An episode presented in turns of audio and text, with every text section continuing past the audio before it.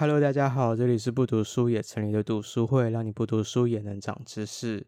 那现在呢，还是在三级警戒的状态中，所以请大家勤洗手、戴口罩。那如果无聊的话呢，可以订阅我们的频道。我们的频道呢，在 Instagram、Facebook、YouTube 上都有。Podcast 的平台呢，像是 KKBox、Apple Podcast、Google Podcast，还有 SoundOn 上也都有。对，所以就追踪起来吧，拜托拜托，我们也很需要大家的支持，这是支持我们持续动力。好，那我们今天要介绍这本书呢，是余华的《文城》，那里面有非常多荒谬、无法想象的呃故事情节在这里面。有兴趣的话，就来听 Peter 的分享吧。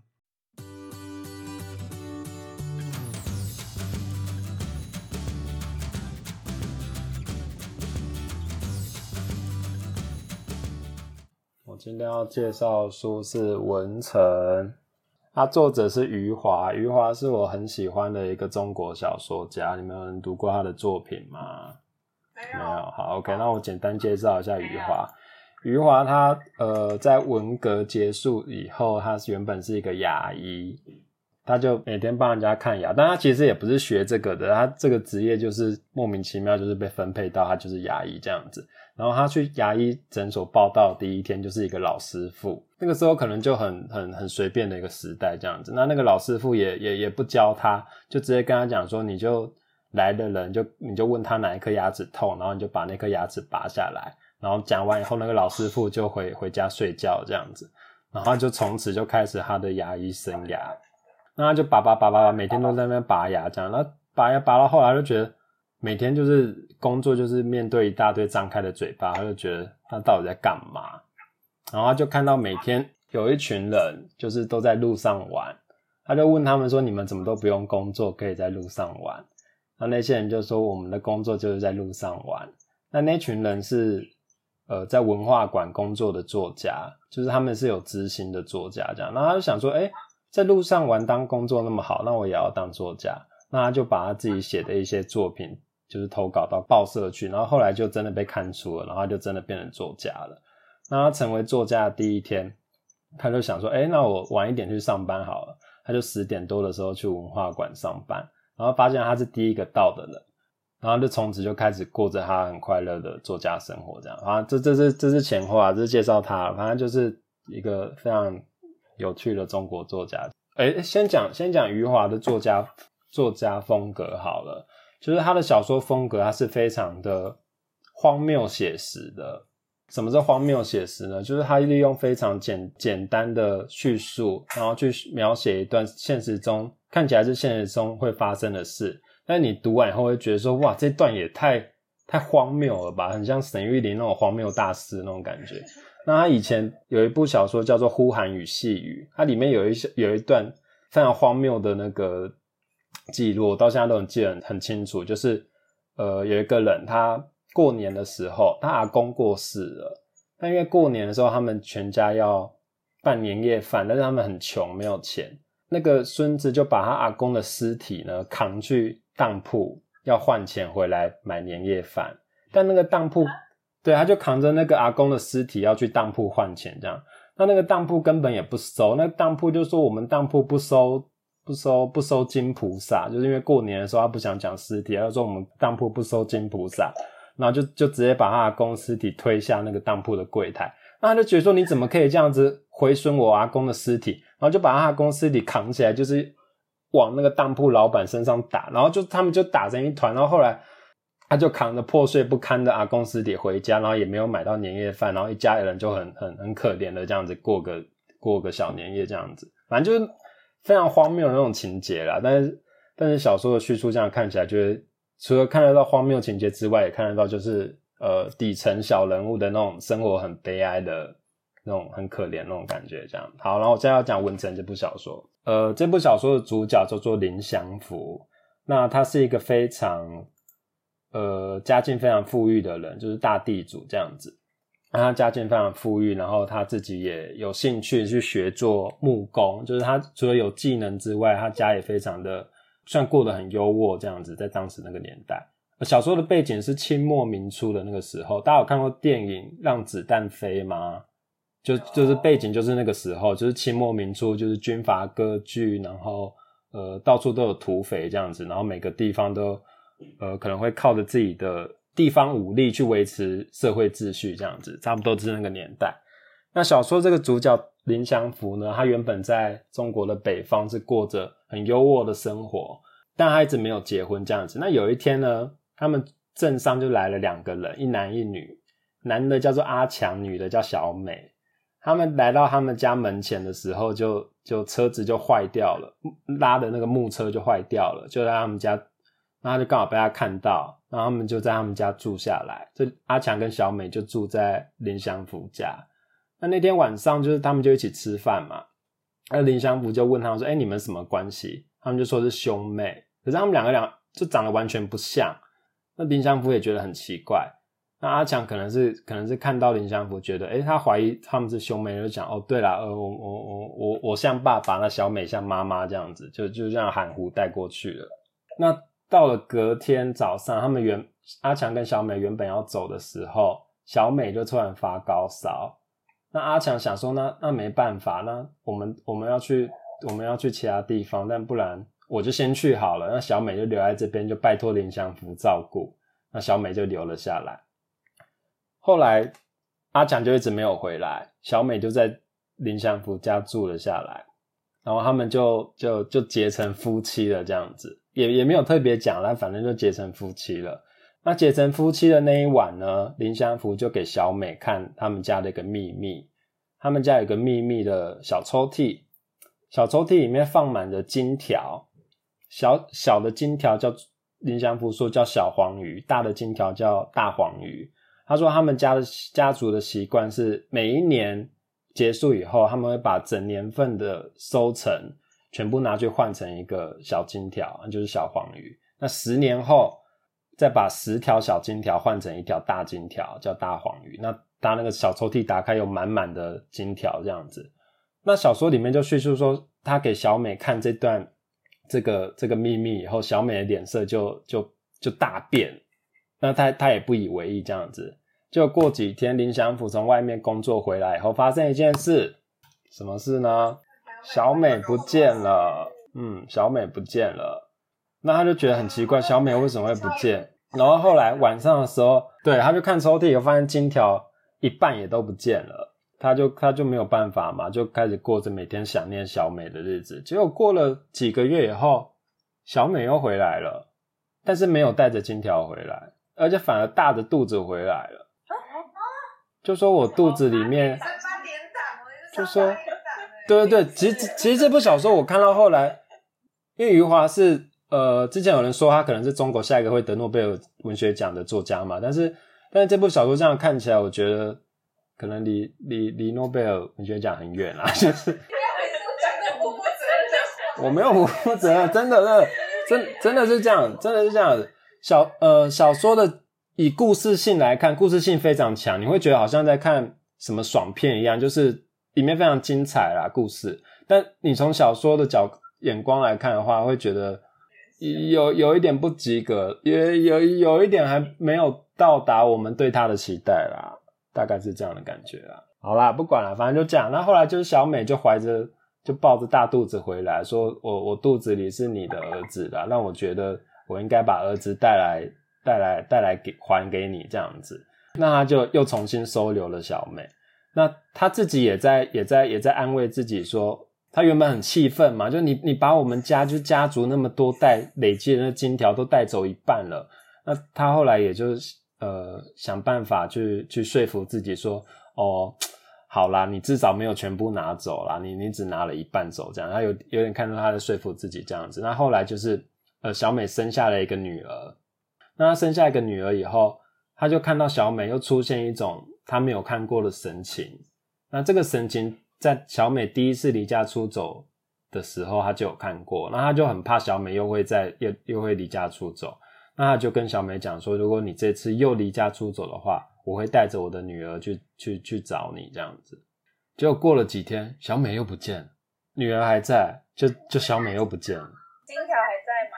金金剩下的金条还在，他就决定就是把所有金条都换成盘缠，然后就带着女儿就就出踏上去寻找小美的路了。他去寻找小美嘛，那他就想说，阿强跟小美当初来的时候说，他们来自一个叫文城的地方，就是这部小说的那个呃书名就是文城。他就去沿路就是逢人就问说，你知道文城在哪里吗？但完全没有人听过。他就从北。中国的北部一路往南走，因为他就记得说他们是从南方来的，他就到了南方以后，就是到了一个城镇，他就觉得这个城镇的人讲话的口音跟小美跟阿强非常的像，他就问说，这边是文城吗？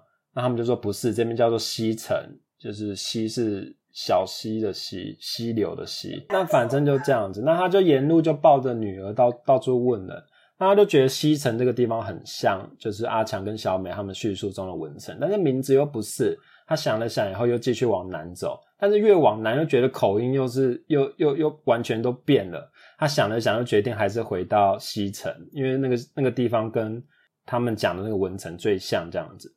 那他就在西城就住了下来。那一个单身男子在。在在一个陌生城镇，他也没办法谋生嘛，他就他就只好一家一家一家去敲门，就拜托有没有那种呃刚生过小孩的妈妈，让他给他一些钱，然后就换就是帮他女儿就是哺哺乳这样子，就这样子把他女儿给给养大了。那他也在就是西城这个地方，就是结交了一一一对夫妻好友啦。那这对夫妻就是当初就可怜他，然后就决定，因为那个刚好也有小孩。那这个这对夫妻就把那个林祥福给留下来，然后他们就就一起跟那个老公就一起做个呃木匠的小生意，那他们就就在这个城定居了这样子。那就在这个城定居就，他也是不断一直在找找有没有人认识阿强跟小美这样子。好，那呃小说的梗概大概前面前面就是这样子，前前半部分就这样，那后半部分比较着重在描写，因为刚刚提到嘛，这是。清末民初那个时候，所以那个时候土匪横行的非常严重。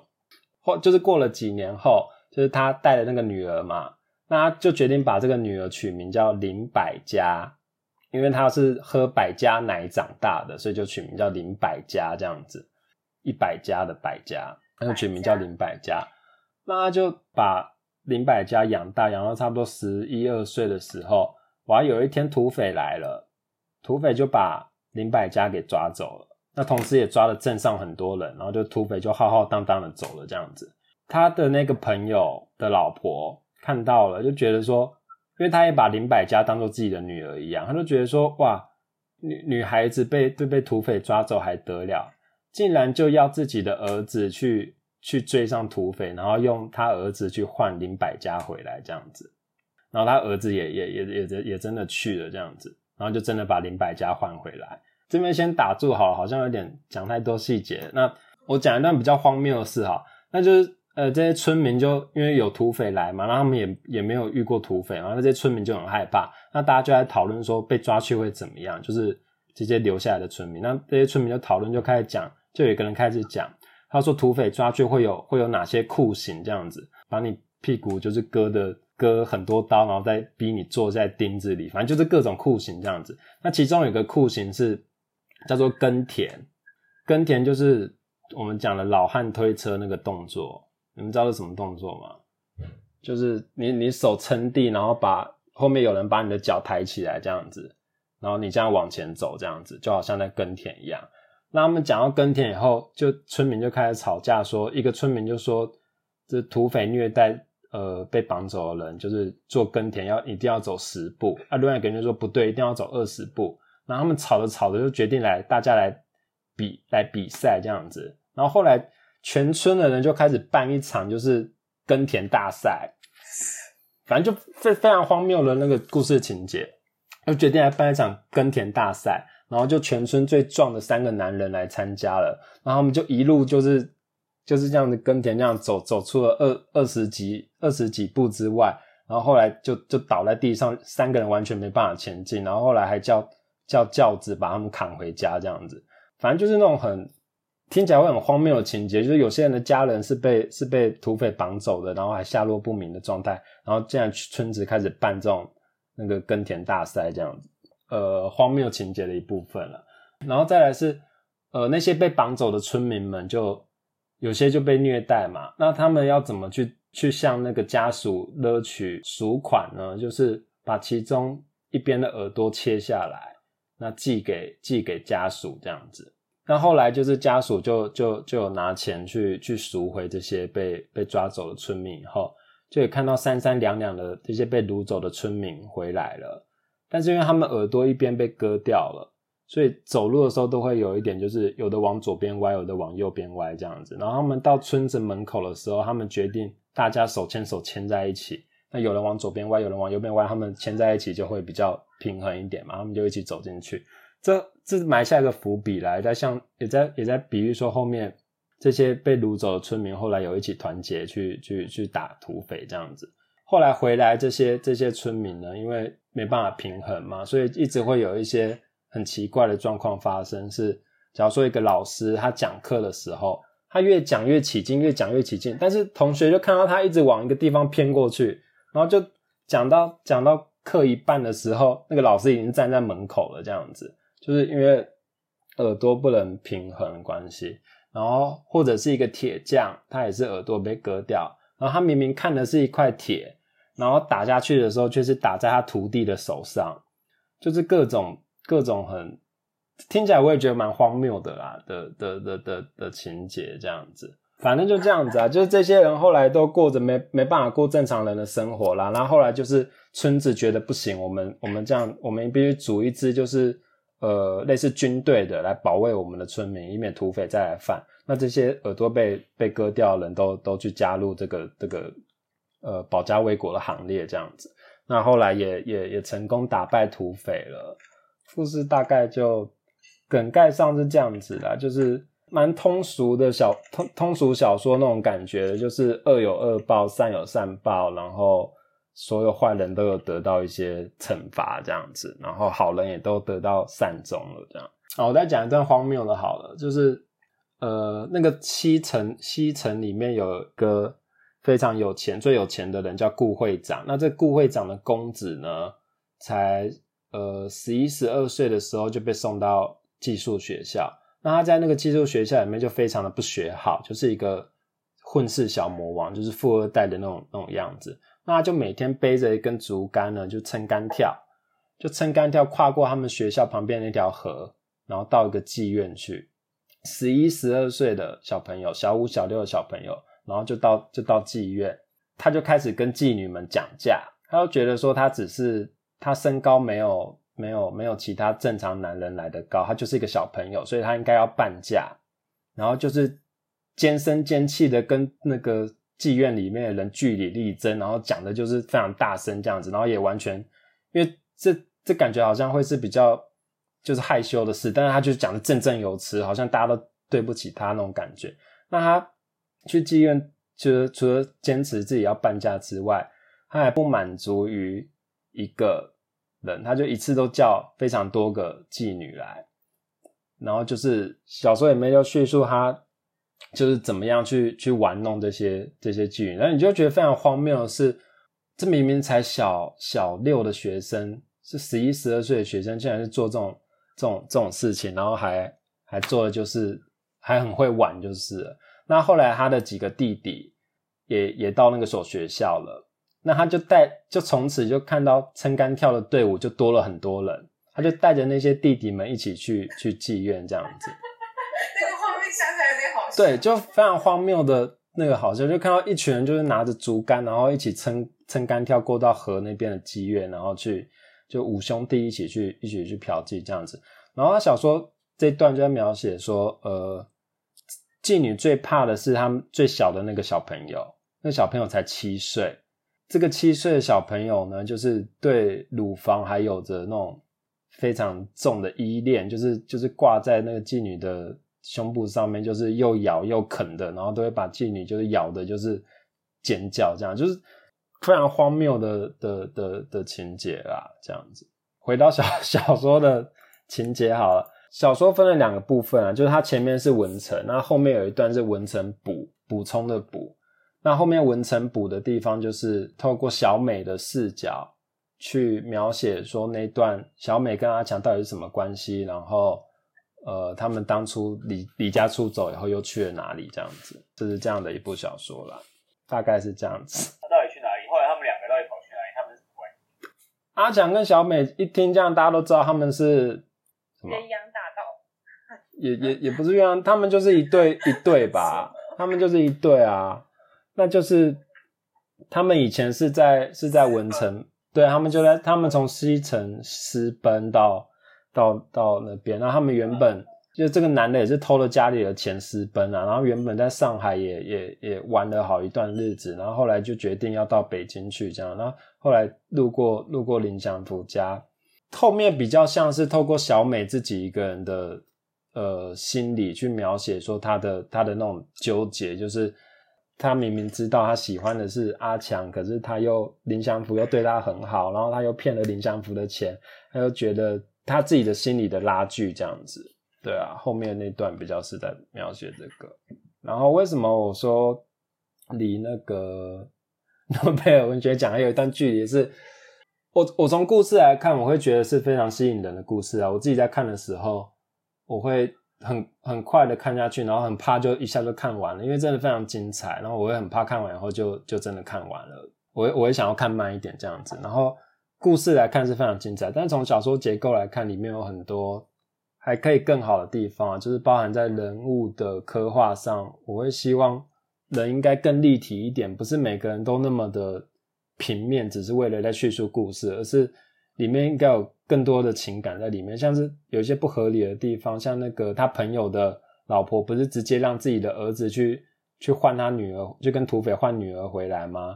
这照常理来说应该不太会有这样的的的状况嘛，或者是每个人都的下场都太好预测了，就是他是一个非常好的人，那他最后就得到善终；那他是一个非常坏的人，他最后就得到了报应，就是太太像以前那种明清时代那种。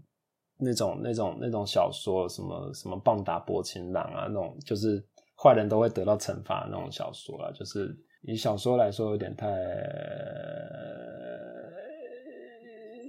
太浅，太无聊，太理所当然。对啊，或者是他后面那个文成补的部分，我觉得也不应该出现，就是就是应该留留一个点空白，让读者自己去去想象，去去那个嘛。那他后面就有点是。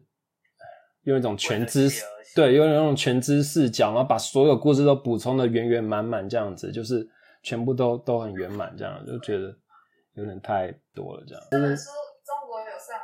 有，有。会不会就是这个原因？可是，哎、欸，余华很奇怪的是，他完全没有，他说他的作品从来没有被中国禁过，过然后他有一些随笔，其实包含讲到六四，包含讲到。有有一些对在讲，可能政府比较不愿意出现的东西的时候，但在中国都会有都会有上这样。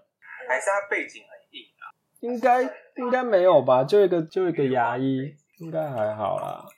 但是他跟莫言他们都是好朋友啦。那就是这本小说《文成》。谢谢。有看过他其他本吗？有。所以是因为看了其他本，你才会想看这一本？对，我看他其他本，然后我非常喜欢他。其他本像《许三观卖血记》，然后《许三观卖血记》后来韩国有有拍成，就是去去卖血这样子。所以余华的这么多本书里面，最喜欢是哪一本？我最喜欢《呼喊与细语》那一本吧，我觉得结构比这本还要完整一些。嗯，也是小说，也是小说，都是小说。我看。对，他短文也，他有一本散文啊，叫做《十个词汇里的中国》这本，呃，他就是挑了十个词汇，然后去去叙述、去描写这这十个词在中国里的意思，就是，然后里面有很多他对于他对于呃，包含政府、包含社会，就是的的的看法，我觉得也蛮好看的。好啦，大概就这样，就谢谢大家。OK，听完 Peter 的分享，我想说，这都是他个人的言论，不代表本台的立场。没有啦，就是这本书真的是非常的荒谬。如果对这样荒谬的议题有兴趣的话，也欢迎去看余华他的其他作品。那疫情期间，大家多多保重。那在发布这一集的前一天呢，我们也开了读书会，大家的分享非常踊跃，想必在这个。居家防疫的期间看了不少书吧？那大家就敬请期待喽。那我们下次见，拜拜。